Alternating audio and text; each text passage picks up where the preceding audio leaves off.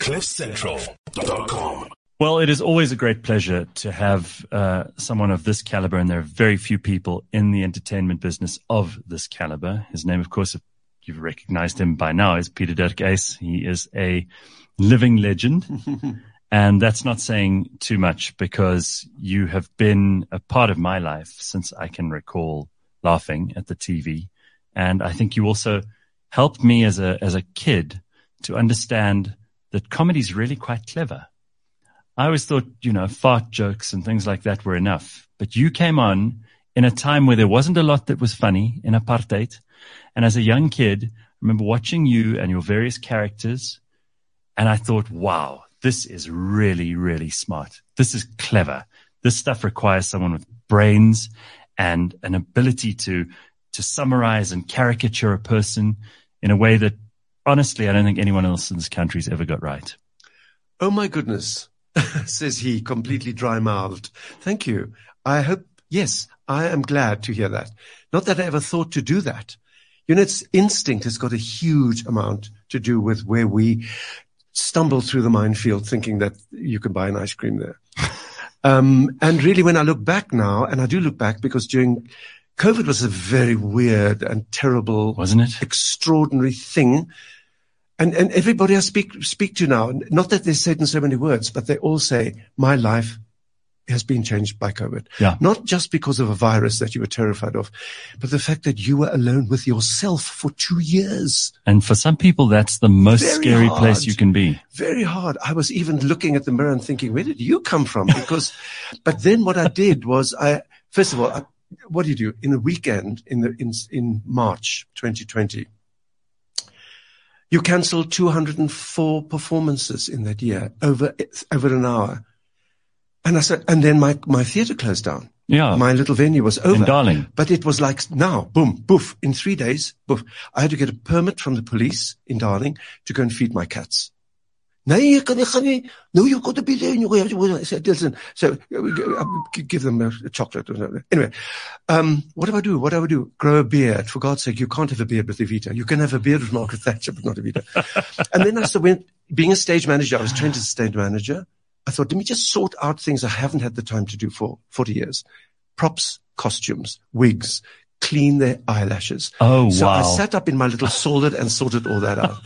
and then I thought, well, reading, yes, um, that was the greatest thing of the two year period. You could just read two, a book every two days. You've got to just sit there and read with a cat on your lap. But you know, I, I've got all my, all my plays are on my website. So I've got that there, but I never did my reviews because a review from 1981 now doesn't make sense. No. So I thought, well, and I thought time, but oh, but I've got to type them out because 19, the 19, there was no internet. So as I'm typing Adapt or Die, Total Onslaught, Beyond the Rubicon, I'm thinking, how the hell did I get away with this? Yeah. Was I mad?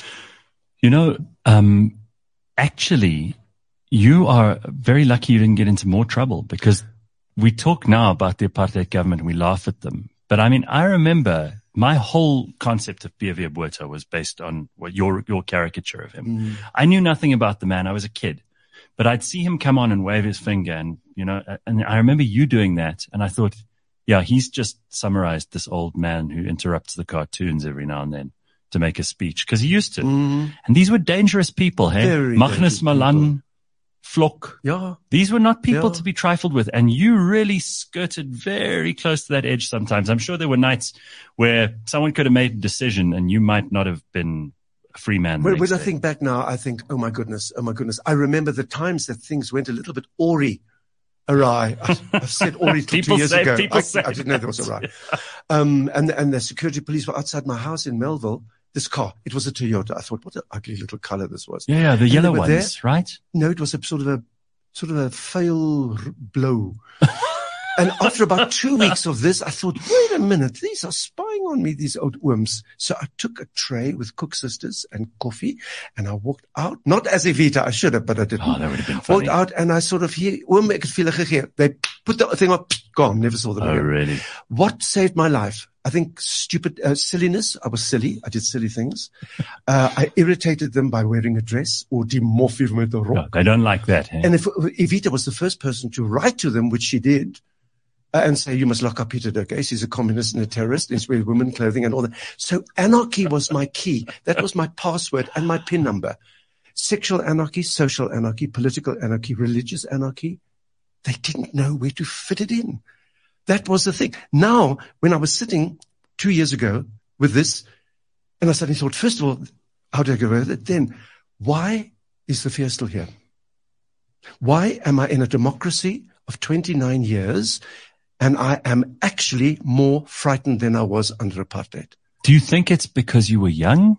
No, it's because there was a real light at the end of the tunnel. Uh-huh. Now the light belongs to Eskom. And we One know what happens. very, very concerned about the alternative. What is the alternative to a rotten one man state, one party state? We went from a one party state of, of Afrikaners to a one party state of, I don't even know what to say here, of clever people. well, for clever a while, people- for a while, clever. No, no, clever because they know where the money is. They're so clever. You know, again, what happened with the, with lockdown? For two years, we were locked up. We were paralyzed by fear. Clever people knew and clever people said, hang on, we can take Ukraine. And they did. Yeah. We, and we did nothing. And Yeah. one thing, we are being blacked out all the time. Yeah. And what do we do? Nothing. I look at France. I look at Paris yesterday. The French are out in the street because they don't want two more days, two more hours, uh, uh, uh, uh, what's Years. it, two more Two years, more years of- of working. yeah, ha ha, shame. Where are we with all this thing happening? Pit toilets. Where No- are we? no- no Nothing. one's we protesting. sit here like poop huts. I mean, come on. Anyway, to cut a long story short, because I want to talk to you about recipes, um, I suddenly thought I need a backstory to my one-man shows, just to explain who the characters were, were, were in those days. And then I thought, no, wait, wait, wait. I need another backstory to just put apartheid in perspective. The laws of apartheid, the pencil sketch, the pencil through test. the hair. Yeah, yeah, yeah, it that's was right. obscene and absurd. You know what? I ended up with 488 pages. So I thought, I've got a book. So I sent it to my publisher. This is in the middle of the lockdown when everybody was not dying, but nearly. And they said, Oh, that's wonderful. Yes, yes, yes. We cried. We laughed. We are shocked, but there will be no buyers. And they're right. Who would spend 500 rand to buy a book about something that happened f- f- 40 years ago? So I thought, well, bugger it. I'll put it into my website. Where it is, it's called One Man Shows, the black Yeah. and white years. And it's been in the website free to anybody. I've had feedback from all over the world. I cannot tell you how extraordinary, including the schools that I sent it to that whom I've been to f- with my AIDS program in the Mbeki years. Yeah. Um, and the kids are doing the sketches. The girls are doing the Winnie Mandela sketch. And then they say, why was Winnie Mandela in a show in 1985? And history walks in through the school door, which is that. not, isn't that wonderful? I love that. And now my second volume will be out on Madiba Day. That's going to be the Mandela years. Next year it's going to be the Mbeki years. Then comes the Zuma years. Then comes the the man with the sofa and the money years. And then who knows? Will Just explain knows? why you think there was confusion about the sofa and the money. Well, now that was, you know, when that happened, I'm always looking for a hook to hang something on. and I like Cyril. I like him very much.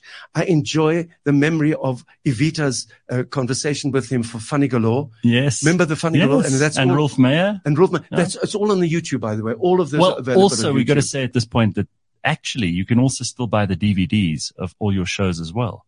if you And find there's the stuff DVDs, on the internet too, right? Yes, yes. I mean, so isn't it interesting to see, and we'll come back to uh, the, the, the sofa in a moment. Yes. I almost gave away the punchline, yes. but isn't it interesting for you to watch how the platforms have changed and the media world has changed and the digital transformation and all that stuff that's happened has changed, but the content remains as fantastic as ever and people just, they want it and Well, they'll find new ways of getting What it. is so extraordinary about the kids, the kids, the 12 year old, 8 year old, 9 year old kids, they take my material into TikTok. That's I have great. Evita on TikTok. I know. And she's young and she's sexy. Yes. And she's, I kept on thinking, who is this person impersonating my character? And it was you. And it's me. It's amazing. And all her 250 um, Evita free speeches that we did over four years, every Sunday we did a free speech of the news and it went into the Daily Maverick. Right. And that's on the YouTube as well. And suddenly there it is. No, it's extraordinary. You know, the information. We, what did we have during the apartheid years? The everything was banned. Everything was censored.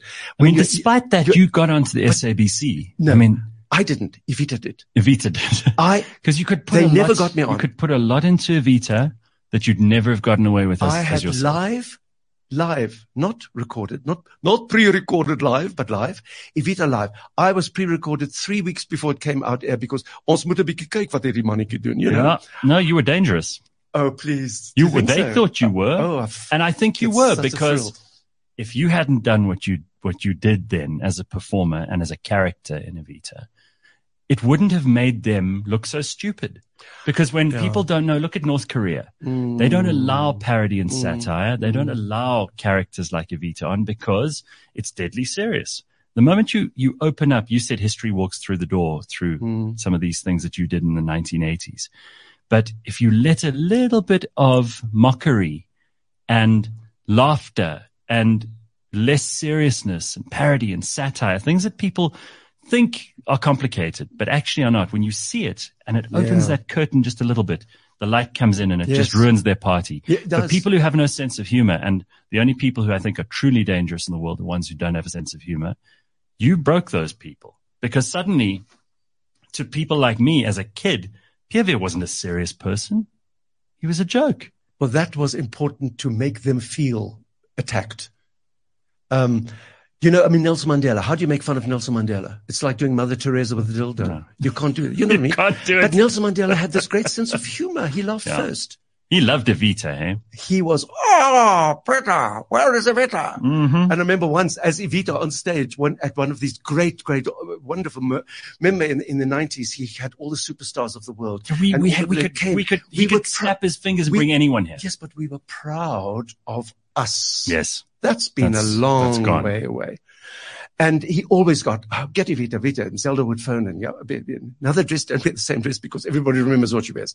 And I'd have my 15 minutes of fame behind Evita's eyelashes. And it was always marvelous. And of course, and they were there all this Bono and Beyoncé and Yeah, the yeah, Queen yeah. of Holland. I remember once through their eyelashes seeing, oh, Bill Clinton looking at Evita with a funny look at the yo, oh, yuck, great. Yeah. you know, the- well, he was. the horniest man in the world. uh, uh, uh, Nelson Mandela would come onto the stage and he'd hold Evita's hand.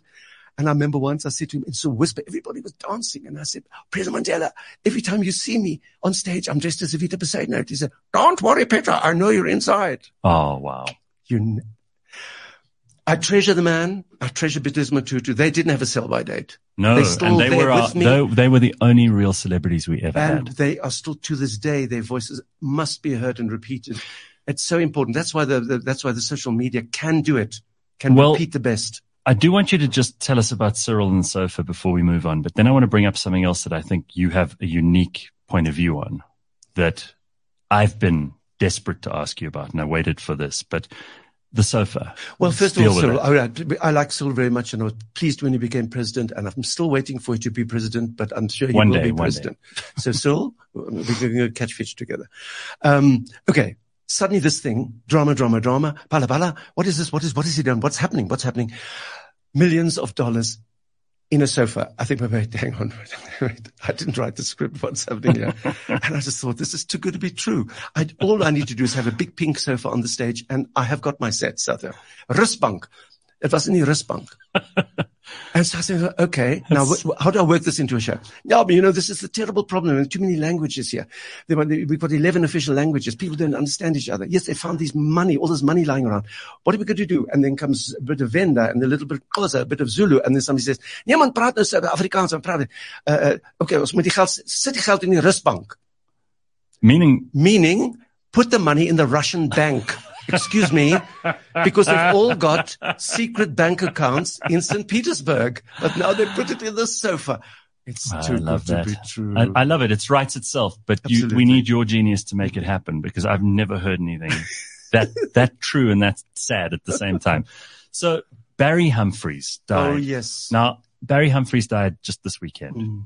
And what I loved about Barry Humphries, besides Dame Edna and all those terrific shows that he used to do, was here was a guy who totally inhabited his character, much like you did, Evita. And I'm sure that your careers worked in parallel. In those mm. days, you couldn't hop on the internet and see what the other guy was mm. doing. But to me, you are, you are similar in my mind. You're both tremendously clever, great writers, great satirists, just unbelievably confident on stage. Apart from the fact that you'd put on this other persona who was powerful beyond belief in your case and his. And you could address anyone as your equal in mm. that persona, which mm. you did and mm. which he did.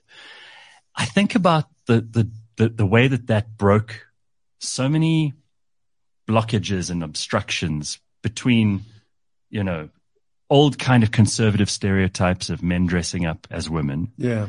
Um, second of all, the fact that these two were these larger than life characters who just had an ability to poke fun at everything and everyone. I mean, Barry Humphries would go and sit in the royal box and then be told Oh, it, by someone, Better seat. I got a better seat and get up and go with Oh, these enormous glasses and this Oh. over the top dresses. And, and you did the same thing with Evita also on the international stage where you were able to just for a moment let people imagine a world where someone this fun could exist. Well, you know, Jeff, you talk about the world. Um, Evita on a stage in Berlin, she got the Berlin, the, the, the, the, the, uh, the Teddy Award. Yes. And there was this huge audience in Berlin and there was Evita Bezet. Frau Evita Bezet, sie ist hier aus Südafrika und das ist wunderbar. And Evita says, ja, by donkey, thank you very much. She said, I, I am an Afrikaner. Ich is Afrikaner. Ich bin ein Afrikaner. Oh, And then later in the speech, she said, you know, JFK you would love that. Germans, you Germans have done so much for us in South Africa, especially us Afrikaners. You've set us such a high example. It would take us a long time before we have killed six million blacks. Ooh. You could have Holy. torn that audience into for a second of, and I thought, uh oh. And too far. then they exploded with applause. There was a sound you couldn't and the believe. Germans notoriously have this unfair characterization of not having a sense of humor. But for them to laugh at that, you must have first felt, felt incredible relief. What it was, a, it was what I all- call a moerseklap in die gezicht. But what, that's what Evita, you see, again, ah. getting back to Barry, getting back to Edna, Barry Humphries was probably my most challenging inspiration. Going back to 19, in the 70s. I, when I was in London at the London Film School, I was there for two years as a student. And then I graduated and I thought, Christmas cook, I'm not going back to South Africa because I'd seen the BBC documentaries of what my generation of Afrikaans boys had to do under orders of bang, bang, bang, and the children died. Yeah, this You know? brilliant movie they did recently, um, Moffie, Yes, absolutely. which was really Oh, an interesting way of kind of looking at how young, young South African men would have had to have been very, forced very in there. important. And Uh, especially guys who, you know, were gay or grew up with Mm. slightly different Oh, no, it a- identities or whatever it might have been. On top of everything, it was still that as well. I mean, Yeah. on top of everything, it Oh, was still yeah. that as well. Um, and so it, and then, and then I created a job for myself at the film school to create the library because they didn't have one. And for the next year, my job was to go and find, I said to the principal, you need, you need real actors to talk to the students who are directing their girlfriends in films. That doesn't work. Oh, he said, do some. And so I get Glenda Jackson on the phone. She just won an Oscar on the phone, phone book. And she, she came and all that. And, and so, and all those things. Okay. So all the experience of being in London with that extraordinary freedom, except the, the, the reality that although homosexuality was not a crime, it was still very dangerous. But I thought this is like walking the beachfront in Sea Point. So I know how to hide. Um, Barry Humphries. First, Danny LaRue, this extraordinary drag Danny LaRue. Wonderful costumes and funny and packed out houses and just every now and then he'll just use his men's voice of hello mate and uh, but I saw the early Barry Humphries when he did sketches of, of an old man, an old man who's lost his mind. And, and I mean, really some incredibly important things. Then, of course, Edna, who was quite ugly. Edna was sort of, she's a real housewife. Yeah. And then she became Dame Edna and things Became became, glamorous, yeah. Glamorous and glamorous. And I thought, oh, oh, this is before Evita was even in my mind. I just thought, ah, I love that. I want to do that. I want to do that. At the film school, I did also did a, a girl in a commercial because the, the actress uh, didn't turn up. so I said, oh, give me the dress. I'll do it myself. Um, Dame Edna is a superstar, housewife superstar, but very apolitical. Yes. Evita is totally political. Yeah. But the biggest difference between the two is that Evita Bezuidenhout does not have a sense of humor. Evita Bezuidenhout does not understand irony. Edna has a magnificent sense of humor soaked with irony. So in, in some ways you made Evita harder Well, no, it, no, not harder. because No, you have a if- sense of humor. To play someone who has no sense of humor. No, no, no. I must tell you something. It's a huge relief.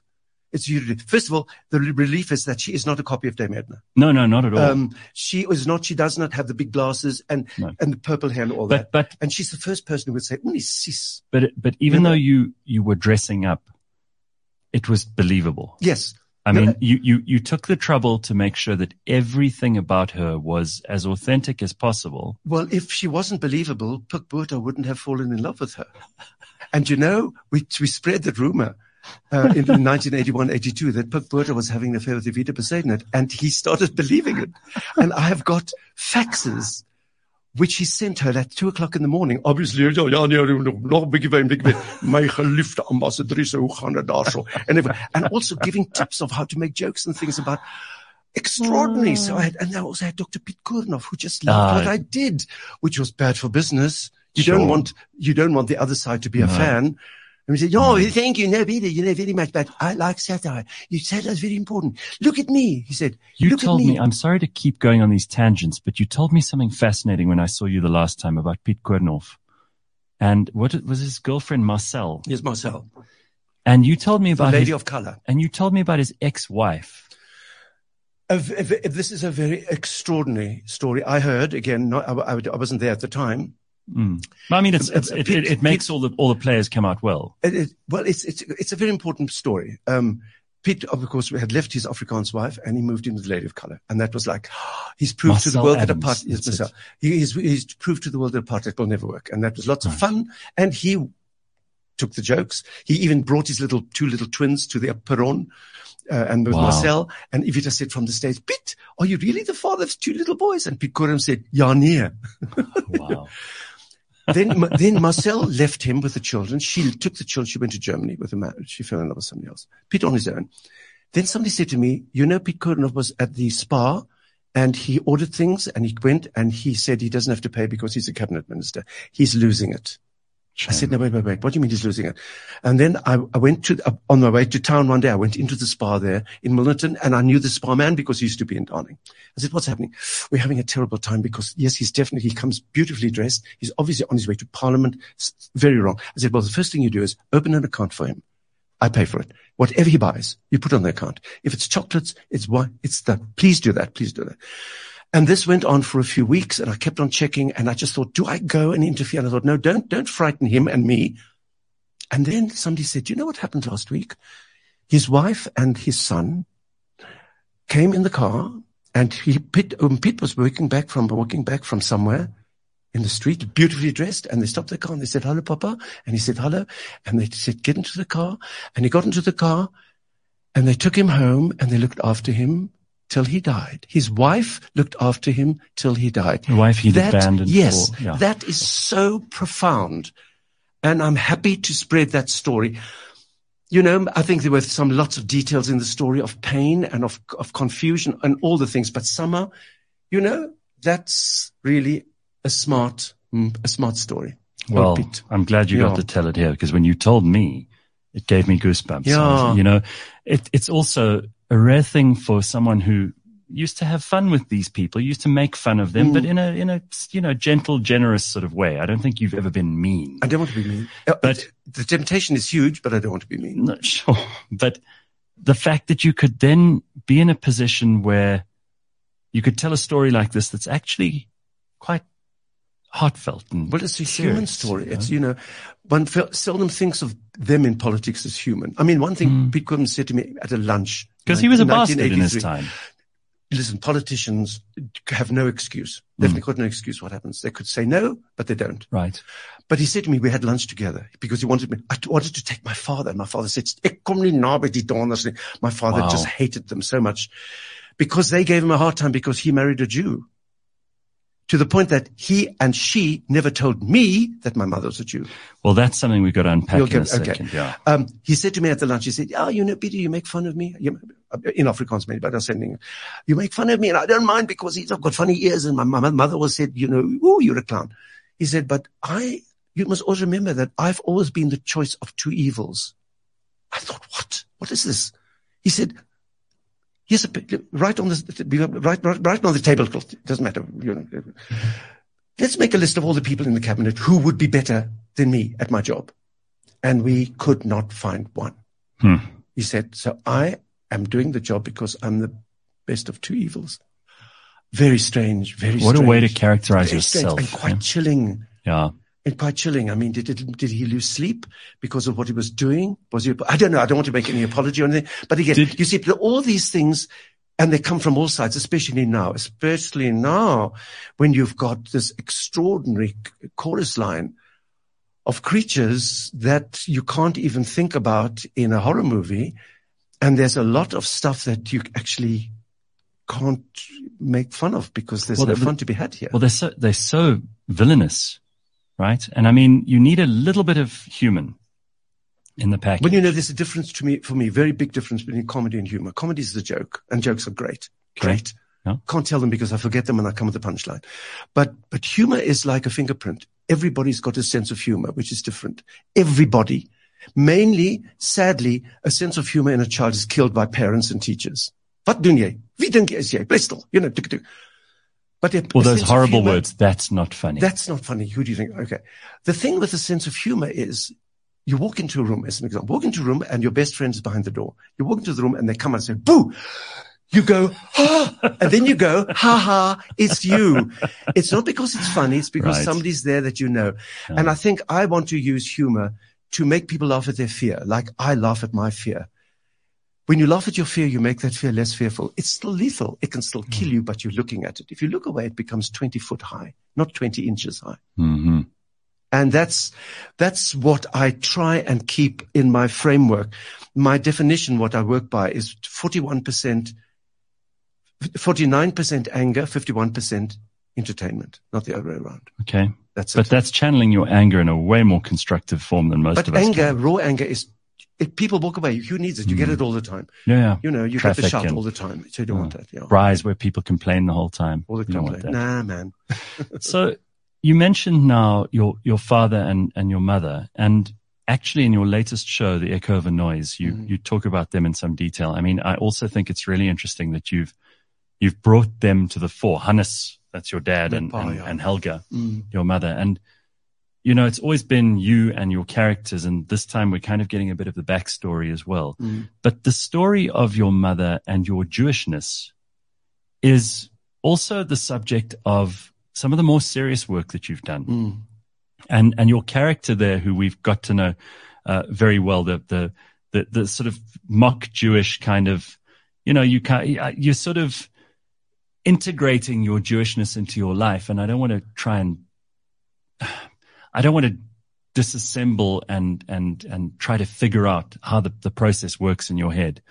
But you've made this a part of the, the, the arsenal of characters too.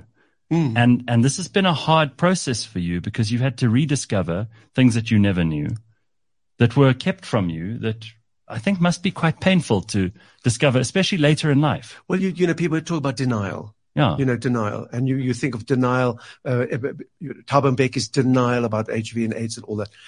But I grew up in a house, happy house. Well, yes, of course, not so happy, but a happy house. Um, as a little boy, and I was very on my own because I had an imagination. I had a friend called George. Mm. George and I played dinky toys together. We had all sorts of things, and my and my sister Tessie was was came and kicked George and, and my dinky toys into the into the grass. Um, and my mom, a concert pianist, my father, musician, and so lots of uh, Mozart was my best friend.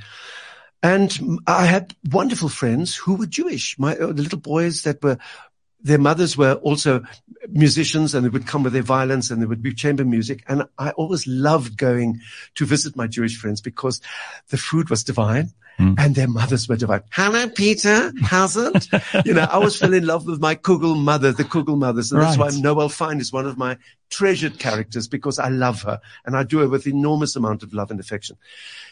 But it ne- nobody, nobody said anything to me about my mother being Jewish. My mother used to come with us to church in Gikerk and get the giggles. We got the giggles always in church with my mother. It was terrible because with the hat, she always had to wear a hat in church. And we, um, why? Why did nobody talk to me about that? I have no answer. I have, I can imagine answers, but I haven't got the answer. Okay. The first thing is my mother came from Berlin, 1936.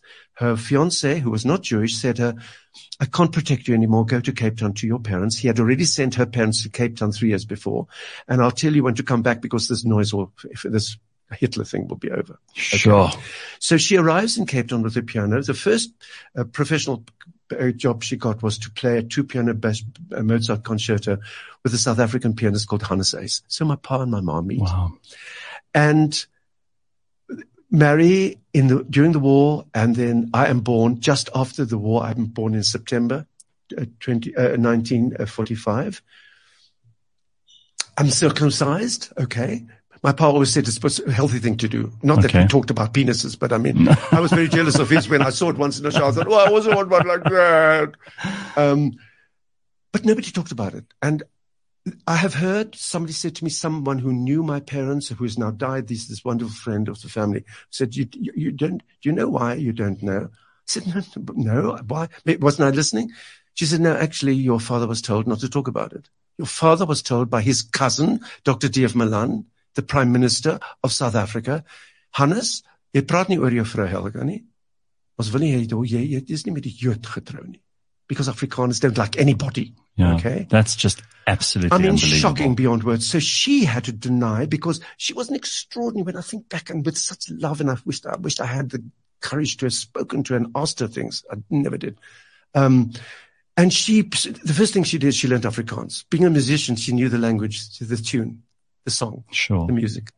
And she spoke a wonderful Afrikaans with wonderful German words tucked in every now and then. But she did it very much on purpose. Tannie Helga.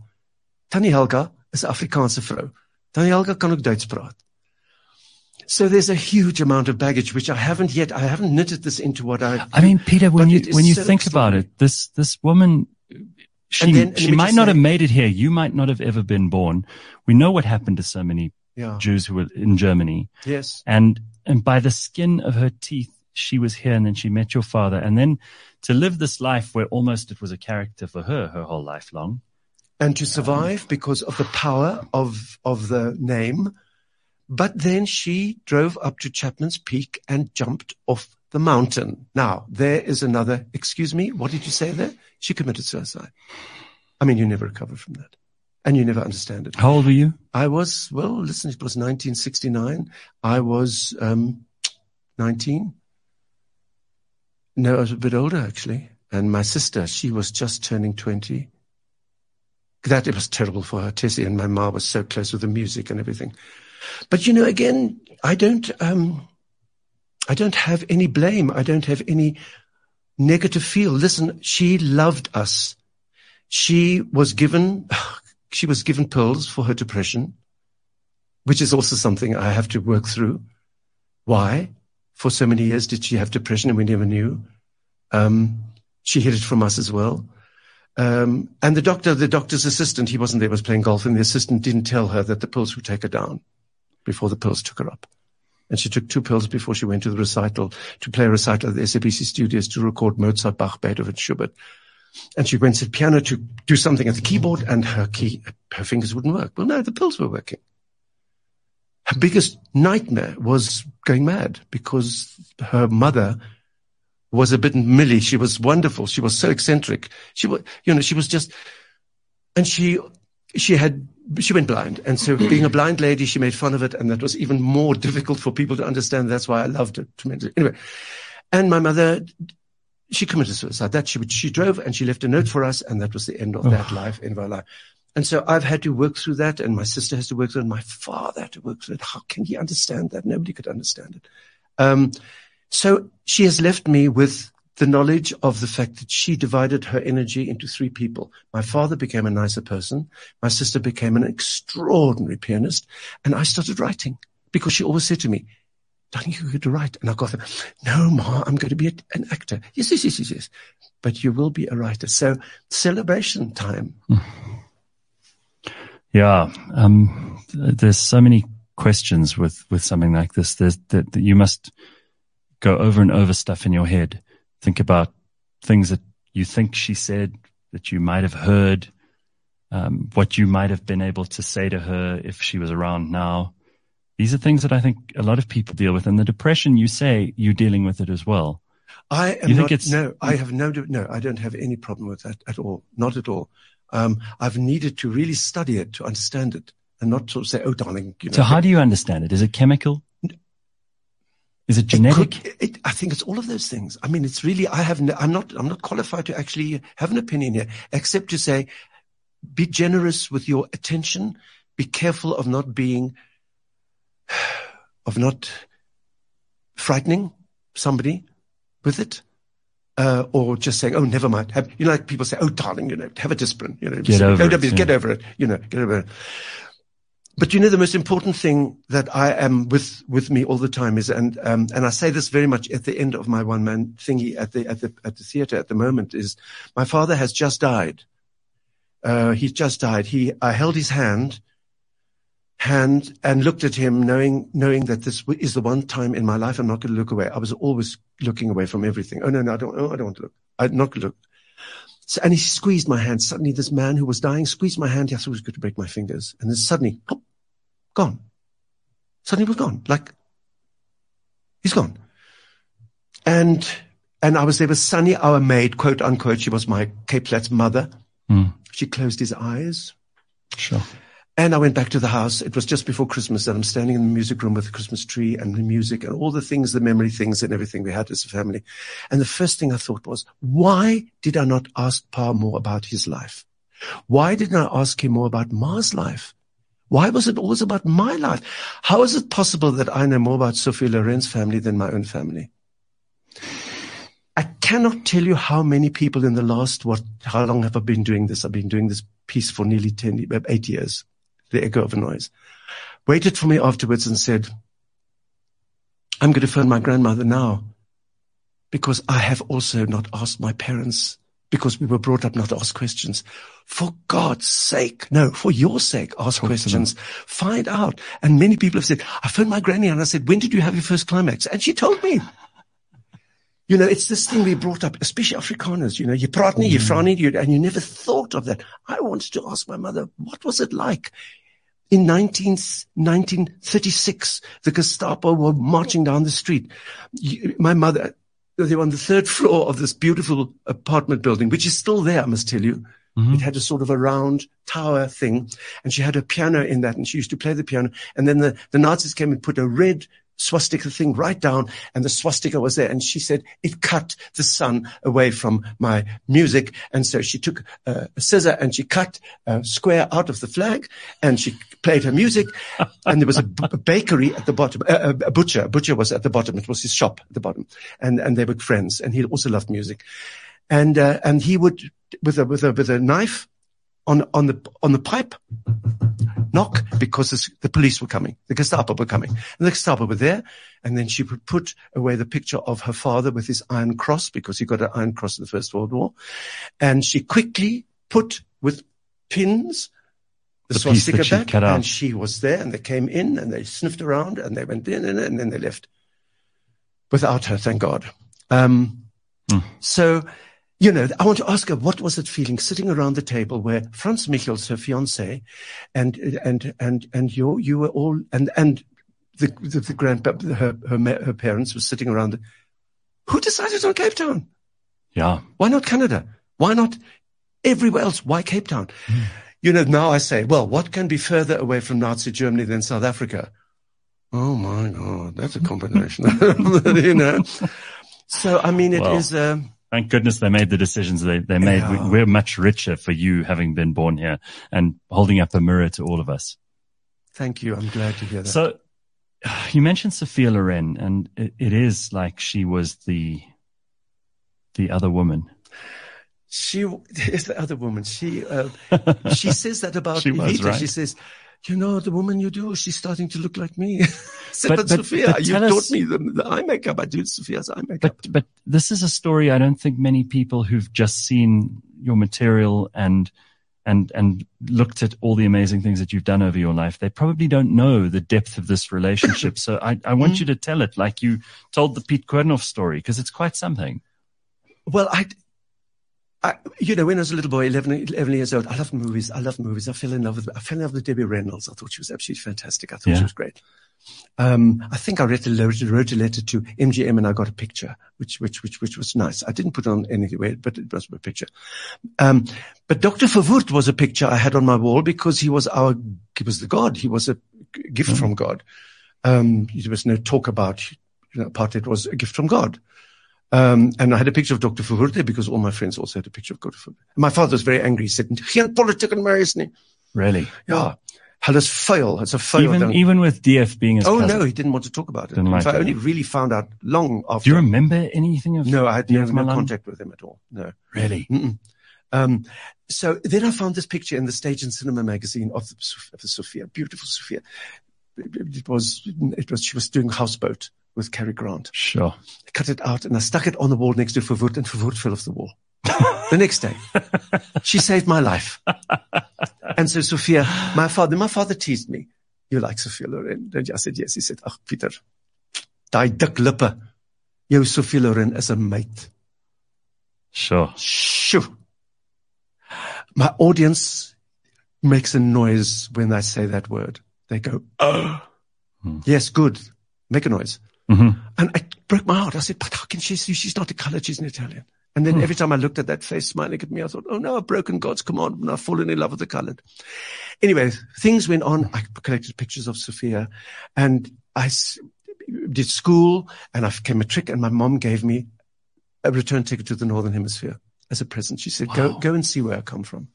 And so I went to London and I went, a friend of hers took me to see Othello, the play. Well, that was banned Othello, right? Othello with. Laurence Olivier. I thought it was Laurence Olivier. You know, I, mean, uh, I went to Germany. I met her fiance, her fiance, oh, fiance with his wife, and oh, then and then I wanted to go to I wanted to go to Rome because Sophia lives in Rome, and I had a picture of Sophia which I'd cut out of the Oggi magazine, waving at the camera from the apartment window from her apartment.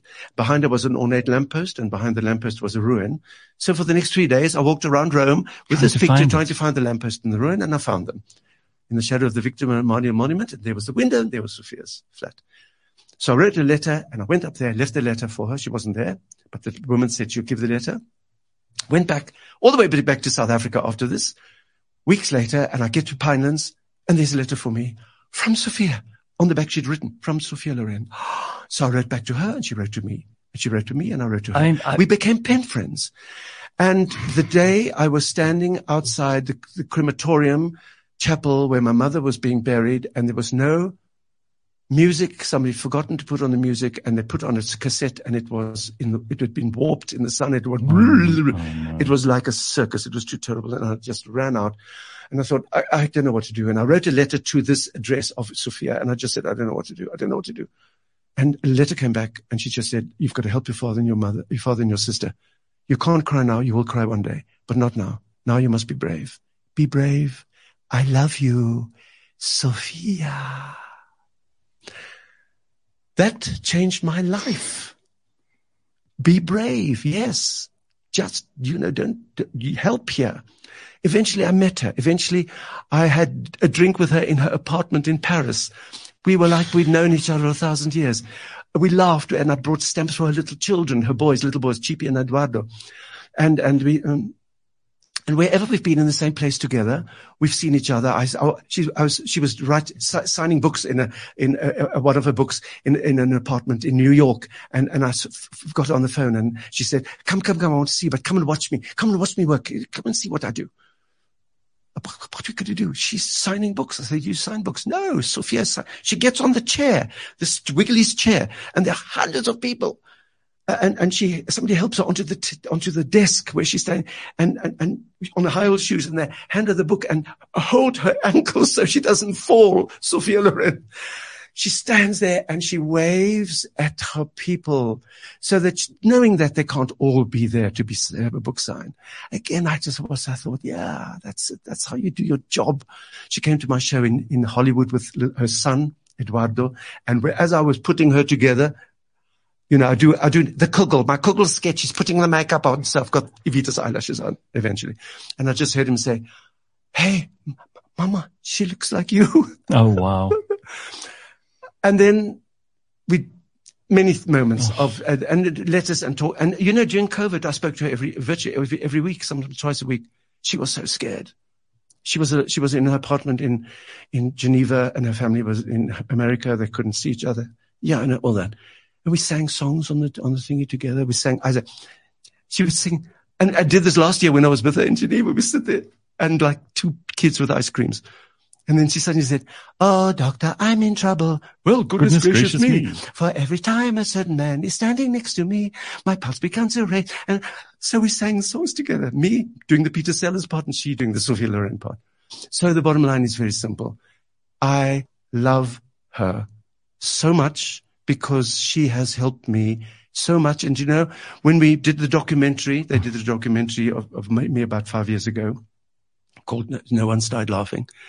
Uh, Sophia was in it because I said to her on the phone, "Oh, we got to do a documentary uh, about me." She said, "About you?" And she said, "She said I want to be in it." I said, "What?" She said, "Of course, I'm your best friend." Sophia Loren, you want to be in my film? She said, "Of course," and so she was. And then when the film was done, we went. To, that was another story. Filming it with her, it was just so wonderful. Um, and we had the film, and then is she going to come to the premiere in Cape Town in Johannesburg? No, she's 80. She's not happy in an aeroplane. Um, I want to take the film to her.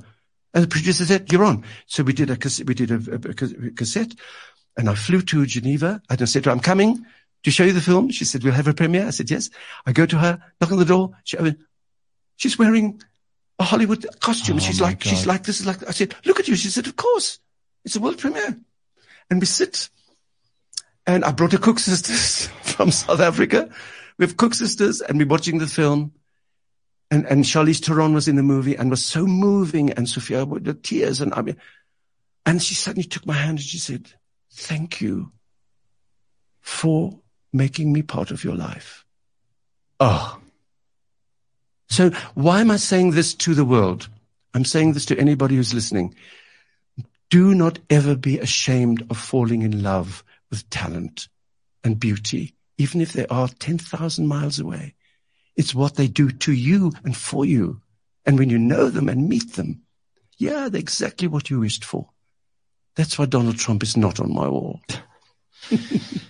I mean, if if she hadn't said "be brave," She didn't have to. Nobody, No, no, but- you know- but yes, I know. what I that know, did at that for you. moment, but all that. Sure. I mean, it's a lesson I've learned, and I have a huge, huge love for.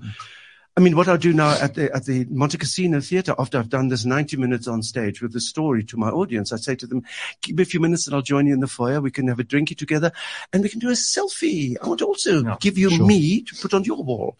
Um, and it's, and then they tell me, and then these wonderful old ladies who are younger than me say, "Ah, I also went through that. And I'm, my Right. husband and my children and, and then my grandchildren. And so many have said to me in the last few days, what do I say to my grandchildren who are all wanting to leave? Yeah. Because now that I've seen what you've said to me, I want them to come and see it because they'll want to stay. And I said, yes, yes. First of all, it's a choice that everybody can make, but don't run. Don't run away. Run towards. If there's a reason to go, yeah, run towards. Don't run away. There's no reason to run away. Um, and I am angry. I'm so angry about the fact that so many people have lost hope. I have huge optimism about, the future of this country. Because how- I've, because just to tell you, in the last few days, I've had interviews for tiny little newspapers all over Johannesburg, which I love. I love the little Sure. freebie newspapers. I think they're terribly important because they spread And lots mostly of information. they're only ones that are still around. Yes. and these young men, and they were, they were not white men, they were black men, young black men with enormous background, have done enormous amount of homework, have got such wonderful ideas, are writing. And I think to myself, that's all I want to know for me hmm. to believe in the future of South Africa. You know, and I have young people simple that the politicians have turned themselves into the royal family. They're the royal family, and that's why everything has got to be about them. No, politicians work for us. We do not work for them. Yeah, but they must know, get out the- there and they must do their job. And quite frankly, everybody is hiding behind our great constitution. Yes. Yeah. Now we must just do a little PS. From now on, South African politicians are not innocent until proved guilty. They are guilty until Till proved proven innocent. innocent. Finish and Yeah. It's time. It's time. You know, um, this optimism, this um, this relentless ability that you have to to keep working and to keep writing and to keep performing and to keep telling these amazing stories, and you really are unparalleled in your ability to do that. Where does it come from? Because a lot of people are struggling. They, a lot of people have given up hope, and I suppose there might be one or two of them listening now, going, ah, "But you know, I don't I don't have that feeling of optimism. Where do I get it?" Phew, I don't know where I get it. I just know when it sort of takes a day off.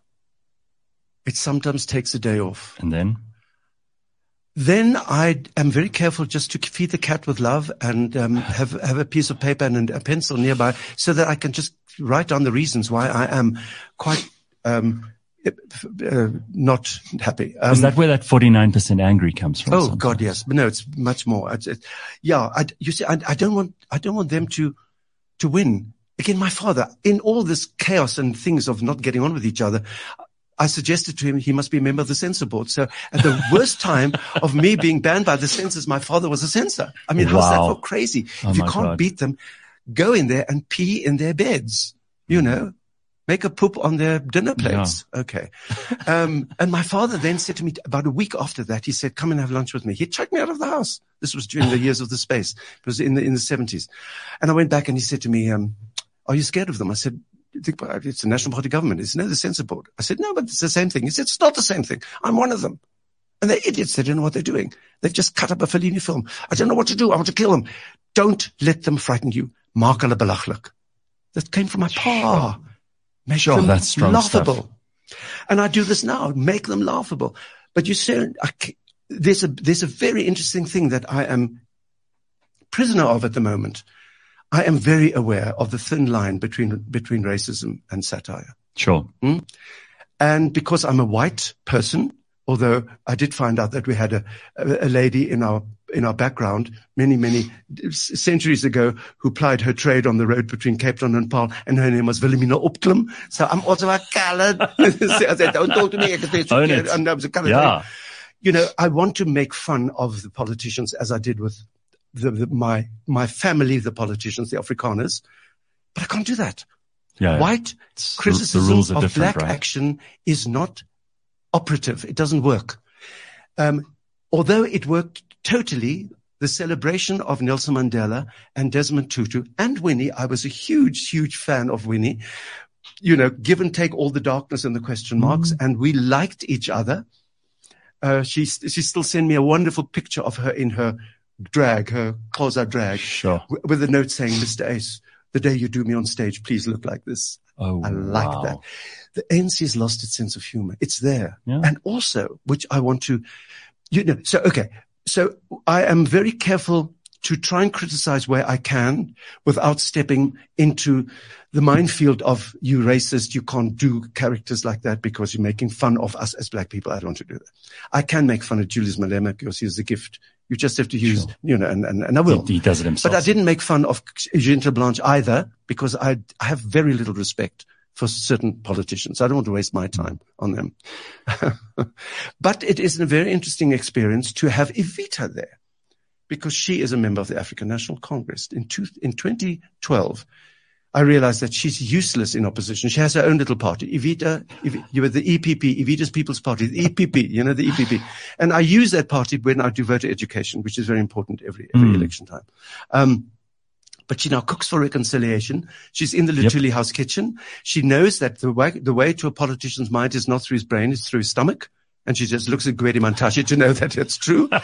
and she, um, gets involved and she has a little Twitter, she has a little, what's it, a little, um, a little tweet thing, you know, a little tweet thing at, at Tannie Evita Mhm. where she shares things with people. She's got 1,999, uh, 199,000, uh, uh, uh, people. What do you Followers. Followers. Followers, God, I sound like, I sound like Zuma trying to say the amount, 100 million trillion. um, and Evita can, now Evita can, she can as a member of the ANC, but also as a, as a diplomat, ex-diplomat, also as a, a Democrat, also as an Afrikaner, also as a woman, also as somebody who's got three grandchildren. They're not black, they're not white, they're Barack Obama beige. Right.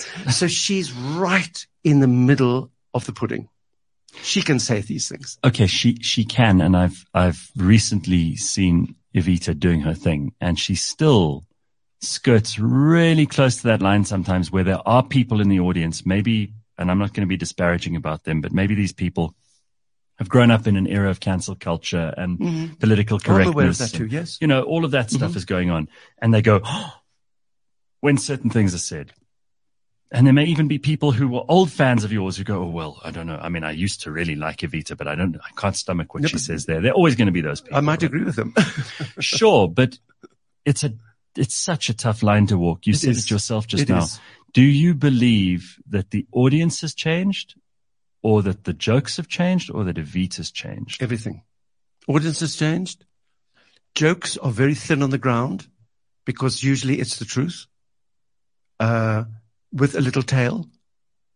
Um, and Evita has, yes, Evita has changed. I mean, first of all, I lost her during COVID. I mean, Mm. suddenly it was over. Then I was, I was doing all my stage management things, getting, sorting the wigs out. I Did it take little- a while, just incidentally, did it take a while to get back into her? Well, this is what I'm telling you. Oh.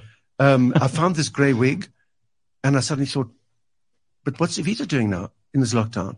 She can't go to the hairdresser. She's going to be without a hairdresser for how many months? what happens to a woman's brown hair when she doesn't have it dyed properly? She will not be a happy cat. Mm-mm. And so I put on this wig and it was a Meryl Streep wig. It was a sort of a um, short uh, Judi Dench look. Right. And I thought, there we are. And when Evita made her first appearance going with the premier of the Western Cape, Mr. Winde, to have a vaccination, um, she had a new look and the media went crazy. She was on the front page of even the citizen. No, not just the citizen, even, even the, uh, the, the, the, the city press and all the, you know, who aren't keen to putting white people anywhere. But there she was. and so it was uh, really a, a, a very nice renaissance. So she's strong. Now she's working very hard to, to sort out the menu for Vladimir Putin when he comes. Yes, She's already arranged for him to actually take meals in her kitchen because she locks the door. Nobody comes into her kitchen. and no one will arrest they- him there. Um, no, she's going to say that he's her husband. oh. and he might joke at you.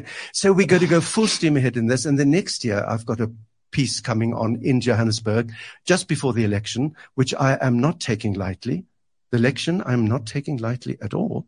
Okay. And it is Evita who is now in front of the disciplinary commission of the African National Congress because she's taking the party into disrepute. Oh, Oh, that opens a thousand windows Oh. and 12 doors.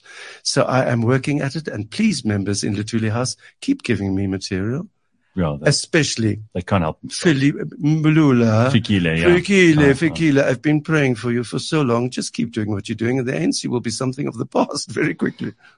So voter education and AIDS are two things just off the top of my head that you've mentioned now that are massively important to you because during the whole HIV situation that Thabo Mbeki Mhm. created where, you know, it, HIV is not related to AIDS and we don't have a policy and we're not going to supply antiretrovirals. And it was the most bizarre thing looking back Beet- now. Beetroots, African potatoes, It- and garlic. I mean, still, when I Criminal. think back on it, this is the level of just ham-handed and and and stupid stuff that we we kind of we've forgotten that that was an era we lived through.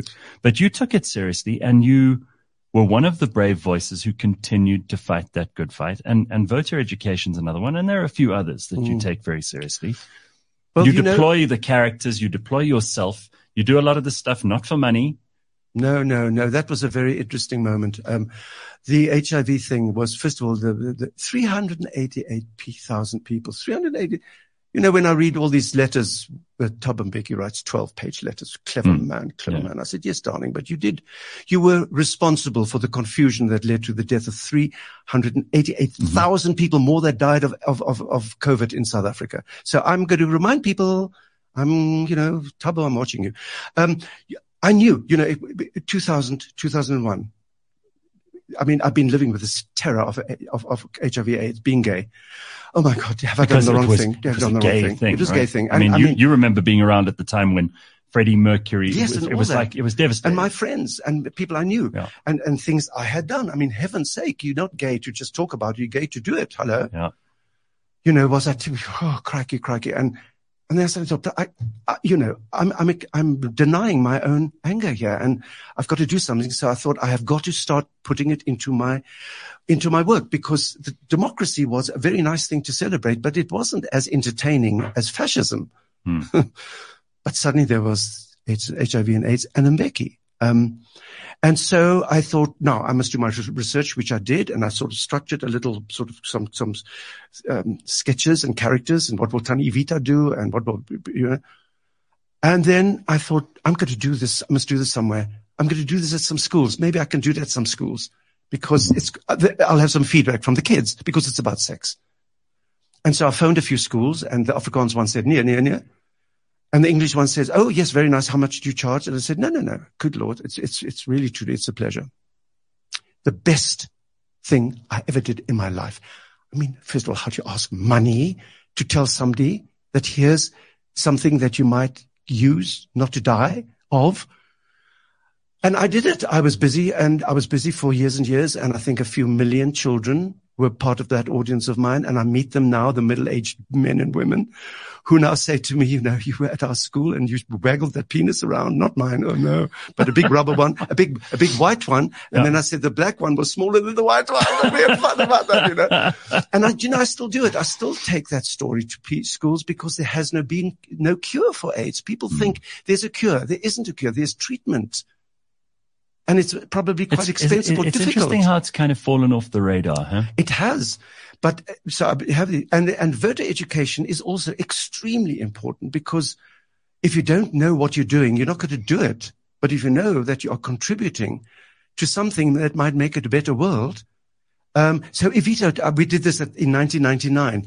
I did a six week trip with, with Lynn Marie, my, my wonderful producer and great friend. Um, and we, we did, we did I can't remember, 60, 60. We did, every day we did two shows from Cape Town to Polokwane. It was Pietersburg in those days, through Pretoria, through Johannesburg, through Soweto. With Evita talking about voting. What is voting? And voting is, is, is, um, you're free. You don't have to pay to vote.